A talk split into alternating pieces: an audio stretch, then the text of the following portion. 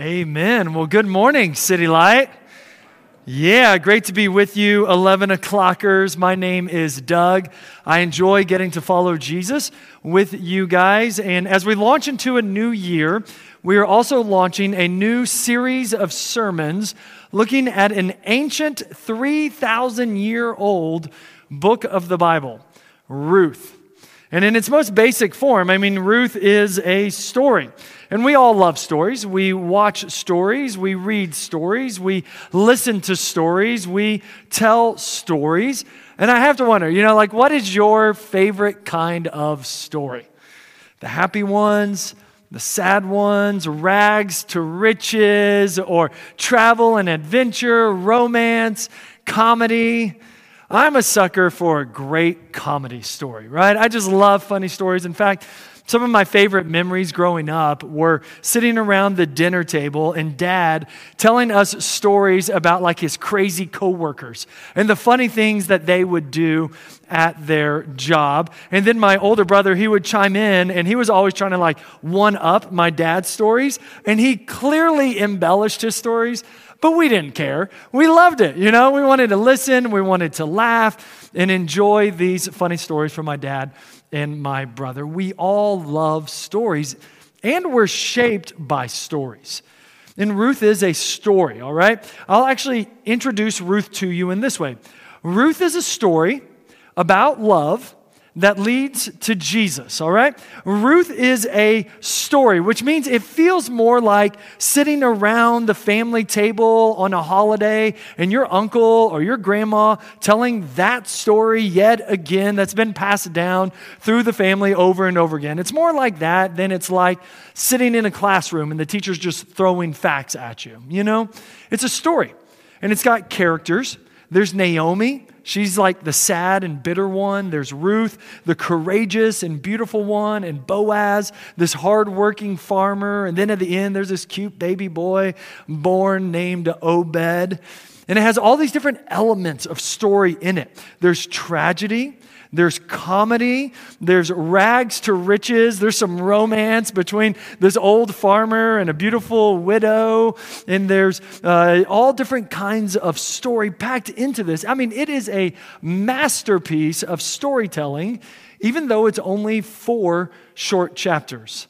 Ruth is a story about love and this might disappoint like some of you longtime Christians. I don't know what you've heard taught about Ruth, but like I don't think it's a love story. You know, th- this isn't a Nicholas Sparks or um, Jane Austen book. It's not a love story, but it is a story about love the love of faithful friends to one another, the love of loyal family members, the romantic love that sparks between the farmer and this widow, and the love between a mom and her children, between a believer and his God, between God and his own people.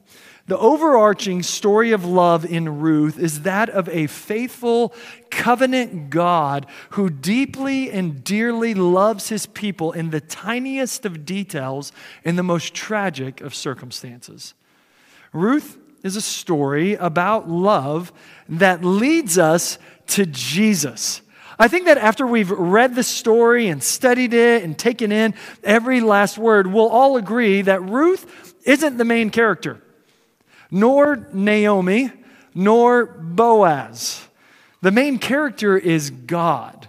And God tells us this story to lead us to Jesus, to channel our mind's attention and to stir and direct our heart's attention to Jesus, to give us a longing and a desire for a rescuer, a Messiah, a Redeemer. And that Redeemer ultimately is Jesus Christ. Even though he's not born until some 1300 years after Ruth takes place, yet he's the main character, the whole story story leads us to.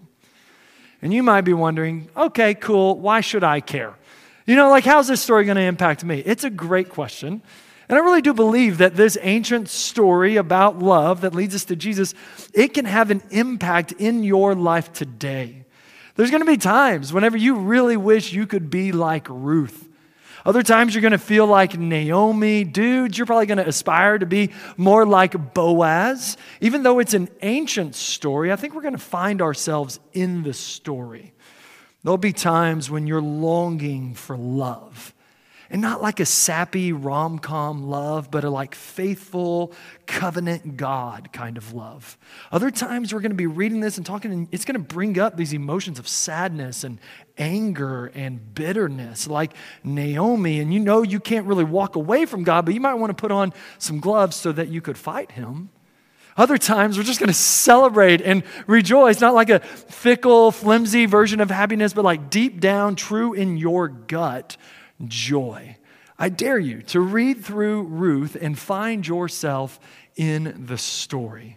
Ruth is a story about love that leads to Jesus. On top of all that, if you're just simply not much of a reader, then Ruth is totally for you, okay? It's only 2,500 words, which is actually shorter than my sermon this morning, okay? So let's step into the story. Act 1, Scene 1. And you might as well just know it starts out sad, like the first five minutes of the movie Up it's sad. In fact, the title of my sermon this morning is Where is God When Everything's Gone? Ruth chapter 1, verse 1 says, In the days when the judges ruled, okay? Pause already, a little bit of context. The judges get their story told in the previous book of the Bible, right before Ruth. Um, and that book of the Bible is called Judges, creative, I know, I get it. Um, and they get their story told there. And what you need to know about the days when the judges ruled is it was bad. It was dark, it was sinful. Pretty much everybody did what everybody thought was right in their own eyes. And that pattern of sinful living led to this cycle where things went from like bad to worse to the worst. That's the days when the judges ruled. It says in the days when the judges ruled, there was a famine in the land. So, we're just a one verse in and all ready to strike two ugly times and empty land, empty pantries, empty stomachs. There's a famine in the land. It continues and it goes from kind of like the big, broad picture of the land and it zooms in in one family. It says, A man of Bethlehem in Judah. Now, wait a second. Who else is from Bethlehem? Who else was born in Bethlehem?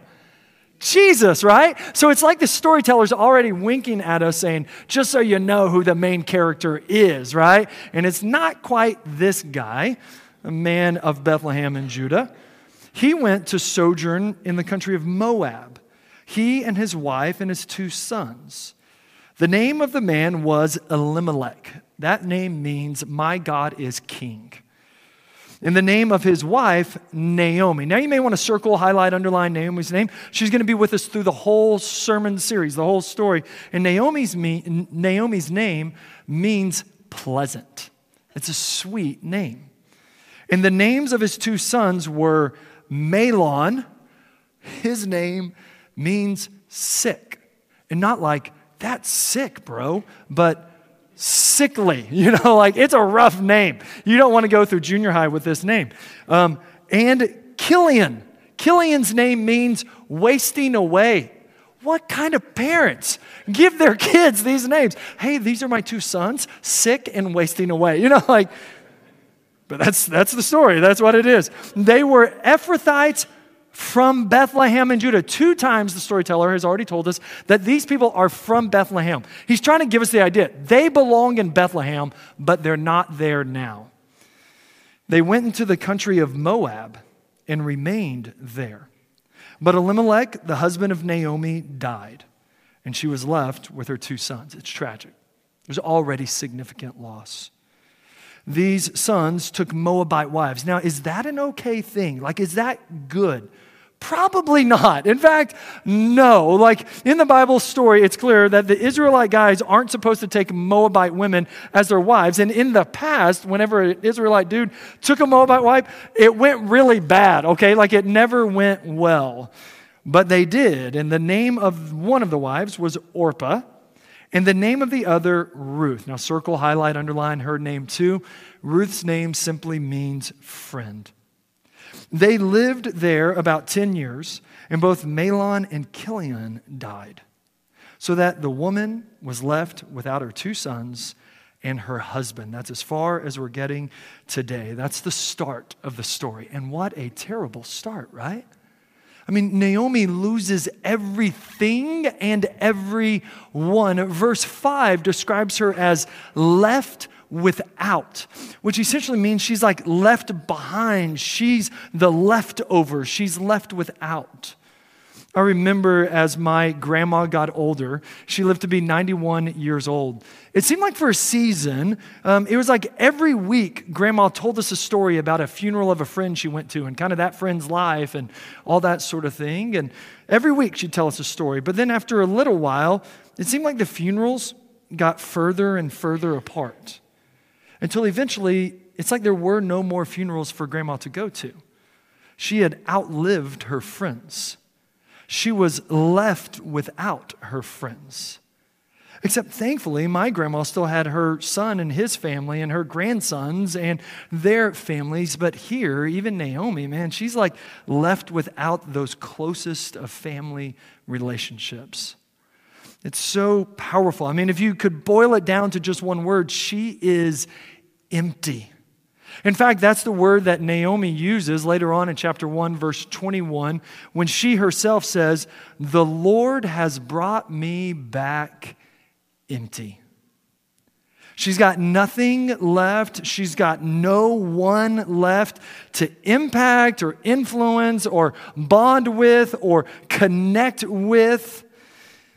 It reminds me of a few years ago when I read um, a Kristin Hannah novel. She's kind of popular, but uh, it was about this mother and daughter who were trying to survive in the wilds of Alaska. In the first hundred pages or so were sad, and I hated them.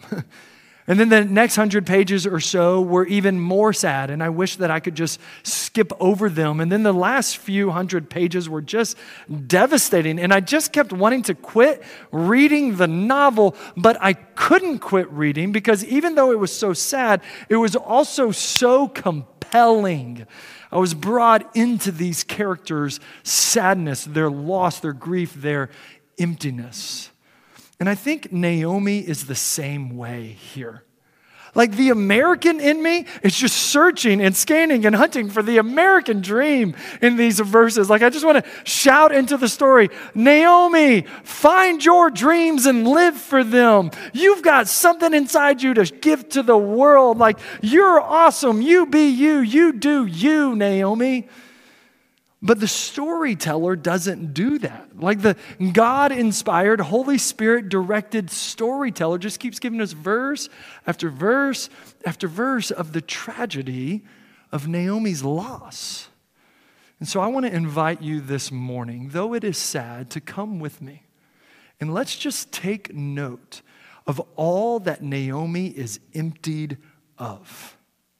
First, Naomi is emptied of her home right? She's pulled out of her homeland, Israel, taken away from her home region, that's Ephrathah. It was around Bethlehem, known for its rich vegetation. And she's pulled away from her very house, like this house that she and Elimelech would have labored to build and develop and furnish and make it their own. Naomi is emptied of her home. Last weekend, my wife's sister uh, texted us in a rush and she said, Hey, please pray for us. She asked us for prayers because there were these crazy wildfires near her Boulder, Colorado home that were barreling towards their neighborhood at ridiculous speeds. And so we're praying, we're wondering what's going to happen for hours that goes on until eventually they make the decision.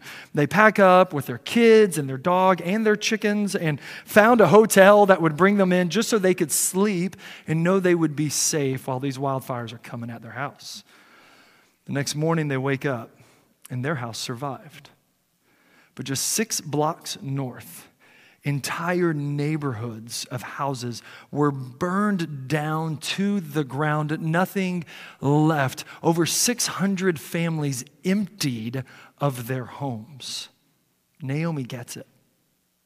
Last summer, if you remember, thousands of Afghans fled for their lives out of Afghanistan because the Taliban was taking back over. They begged for the favor to get on a flight. They packed into airplanes and they left behind their nation, their region, their very homes. Like, think about this their beds, their kitchen tables, their groceries, their dishes, their toys, trinkets, photos, keepsakes, all of that. They left that behind, hopped on a plane, fled for safety, and now they're arriving in cities around the world with literally nothing. Naomi gets it. Have you been left without your home? Maybe it was a divorce that left you empty. Maybe it was an accident that left you without, or maybe a job loss that then drained the bank account and you weren't able to pay your mortgage or your rent. Naomi gets it. And with you, Naomi's asking, Where's God when my house is gone? Naomi's emptied of her house, but Naomi is also emptied of her dignity. Did you catch in the story that she and her family, they end up going to Moab? No self respecting Israelite would ever go to Moab, okay? Moab is this place that was like, it was literally conceived in like really nasty version of sin. And then it became a place, a hotbed for sin, where they could just spread sin and live in sin. No self respecting Israelite wanted to go to Moab. I mean, it is far worse. If you can just imagine, it is way worse than a Husker fan stuck in Kinnick Stadium while the Hawkeyes beat, pummel, and crush them yet again.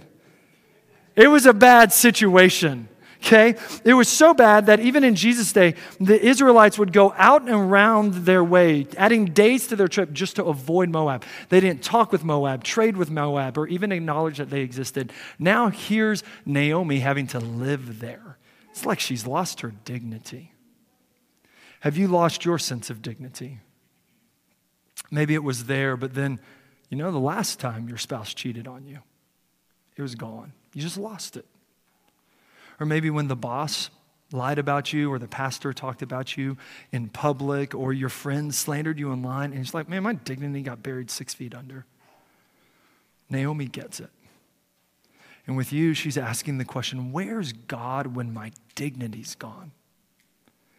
Naomi loses her home, she loses her dignity, and Naomi loses her husband. She's emptied of her husband. Even Elimelech dies. The love of her life is lost. Like losing a house is one thing, and then even having to sleep in the enemy's backyard is another, but at least she had the one that her soul loves. But then he dies too. And with him, his death, she is emptied of that covenant relationship with intimacy, with affectionate touch, and words of assurance, and arms that could hold her when she cried because her life is such a mess. And when Elimelech died, that would have also meant she was emptied of her provision. It was a patriarchal society. He would have been the breadwinner, the moneymaker for the family. It means she would have been emptied of her protection as well, because he would have been like the family guard, the protector for her and the boys. She's emptied of her husband. Have you lost a spouse? I hesitate to ask because I know so many of you have. When I was writing this sermon earlier this week in Starbucks, I just paused for a little bit to take a break and went and talked with my pastor friend um, John McCready, he's always in there too. And I just said, John, how are you, man? He just said, not well. John's wife passed away a few months ago, and this was his first Christmas without her. He said he was just stuck in his house. And then on New Year's Eve, he said he only spoke like five words, and it was his order at Starbucks. John said when his wife passed away, it's like someone reached through his back and took his backbone, took his heart, and emptied him of his greatest love. Naomi gets it. And with John, and maybe with you too, she's asking the question Where's God when my spouse is gone? Where's God when I'm emptied of my greatest love on this earth? Not only that, Naomi also is emptied of her sons. Her boys die. I mean, these would have been the boys that she nursed, the boys that she rocked to sleep, the boys that she like loaded up and tried to travel to a foreign land to find food for the family. These would have been the teenagers that she had to tame and calm down when their hormones were going crazy, the young men that she wept over, the young men that she relied on after her husband passed away and now they're dead too. And with them, Naomi's emptied of her hope. She's emptied of her future. She's emptied of the ability to even dream of what might come next. Have you ever lost a child? It's just so wrong. Something so wrong about losing a child. I've had to watch parents weep when their baby is still born. Watch parents weep when their toddler or grade schooler or youth passes away. Looking down on your child's grave marker, or maybe you climbed into that hospital bed just to be next to their body while everything inside you was screaming, everything outside of you was screaming, and Naomi gets it. With you, she's screaming, Where's God when my child's gone? Where's God when my womb is still empty? Where's God when I miscarry? Where's God when that happens? By the end of this short section, just five verses, Naomi has lost her home, her dignity, the ones that she loves, her husband and sons, and by the end of it, she loses even her own name. She's emptied of her name. Verse 5 says, the woman. Her name's not even given at the end. We all know who she is, but it simply says, the woman was left without her two sons. Again, no names given. And her husband, no name given. These first five verses are tragic, but at least every time there's like personhood. There's a, there's a name attached to the tragedy, yet here at the end of verse five, there's not even a name attached to her. She's just the woman who lost her husband, that guy, and those boys, those sons. So Naomi not only can ask the questions, where's God when my house is gone, when my dignity's gone, when my husband and my sons are gone, but she can truly and genuinely ask the question, where's God when I'm gone? Where's God when I'm emptied out? Where's God when everything's gone? It's a terrible question to ask and a tragically difficult question to answer. I mean, maybe you've suffered like Naomi. Or maybe you feel like your suffering or your losses, they're smaller. You know, like I remember some losses in my life, like when I was a senior in high school and we lost our last soccer game to a rival, and it was sad. I remember when I had to step away from a great paying job, like right around the time of the birth of our fourth child. And those were smaller losses, but I think some of us need to hear this. They were still losses. Like real losses and real emptiness that you had and maybe even still have. And I remember when I went through those losses, I was like, God, where are you in this? It's a painful question to ask and a painful question to answer. And honestly, guys, I, the last thing I want to be is like the pastor who like puts a band aid on a gaping wound, you know? Like, I'd hate just to offer some cheesy bumper sticker theology or like motivational, you know, the cat poster, just hang in there. I don't want to be that guy.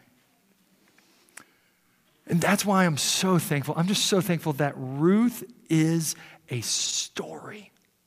And in the story, it doesn't answer this question for us right away. It doesn't solve this emotional dilemma that we're all feeling right now. In fact, the story leaves these emotions of emptiness just sitting on Naomi while we keep reading, wishing that we could quit and close the book, but we can't because we're compelled.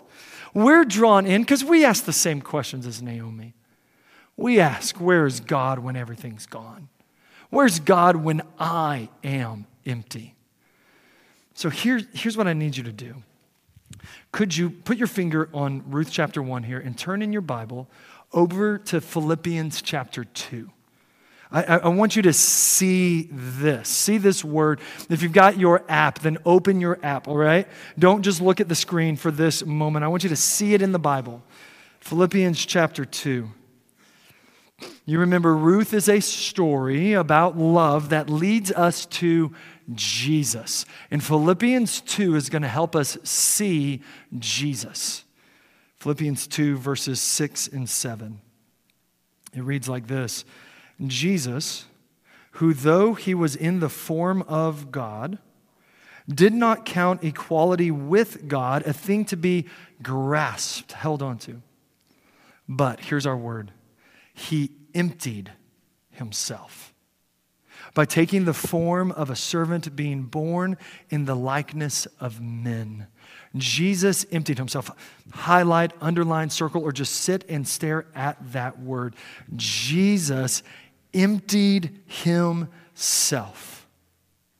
Now, in your minds and in your Bibles, go back to Ruth chapter 1, verse 21, where Ruth says, I went away full, and the Lord has brought me back empty.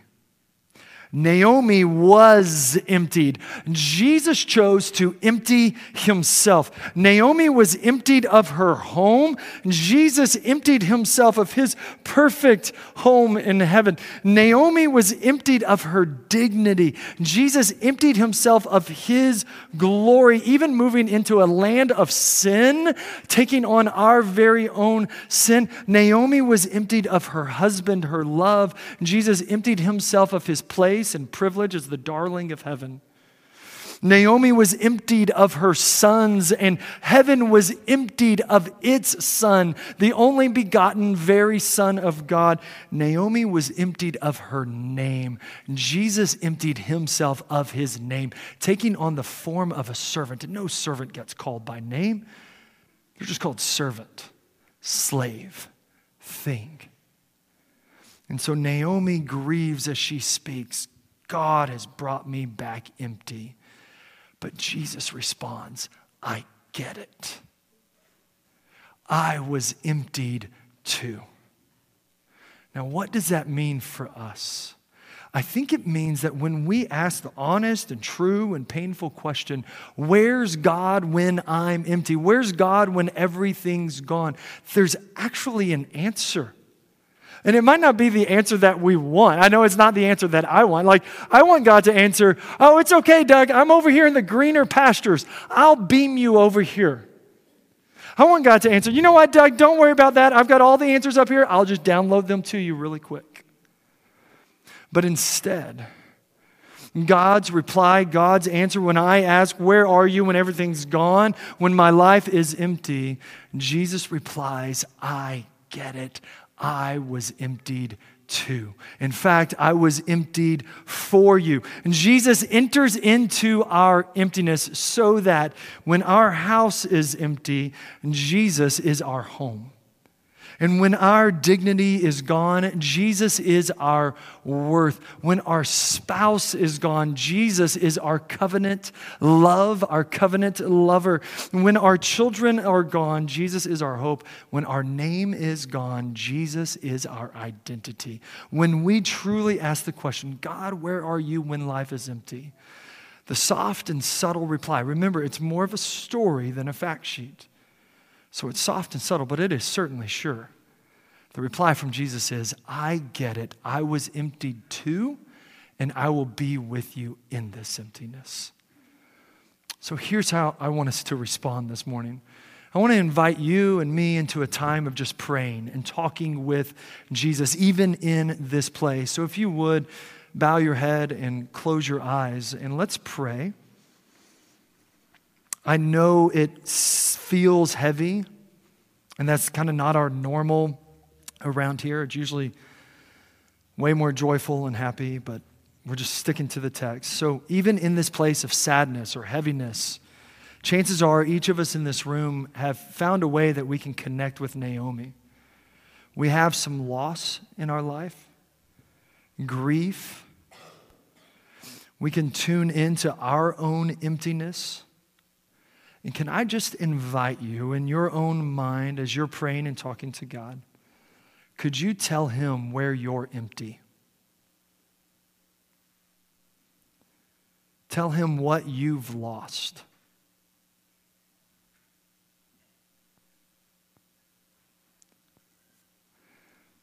Chances are you've known it for a long time and thought about it for a long time. I'm just inviting you to tell it to God.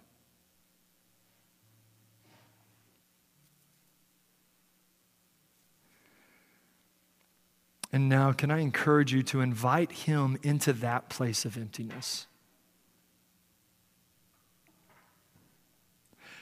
Ask Him to give you like some eyes, the ability to see that He's with you there and not just waiting on the other side for you to get it right, for you to get past it, for you to be okay and stop crying.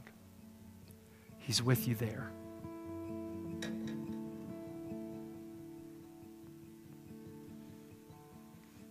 Oh, Father, I ask that you would draw near to each person in this room, that they might know your presence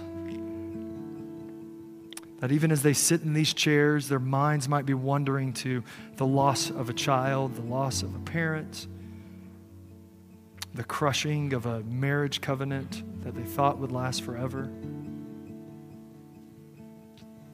a house or physical belongings that were taken from them.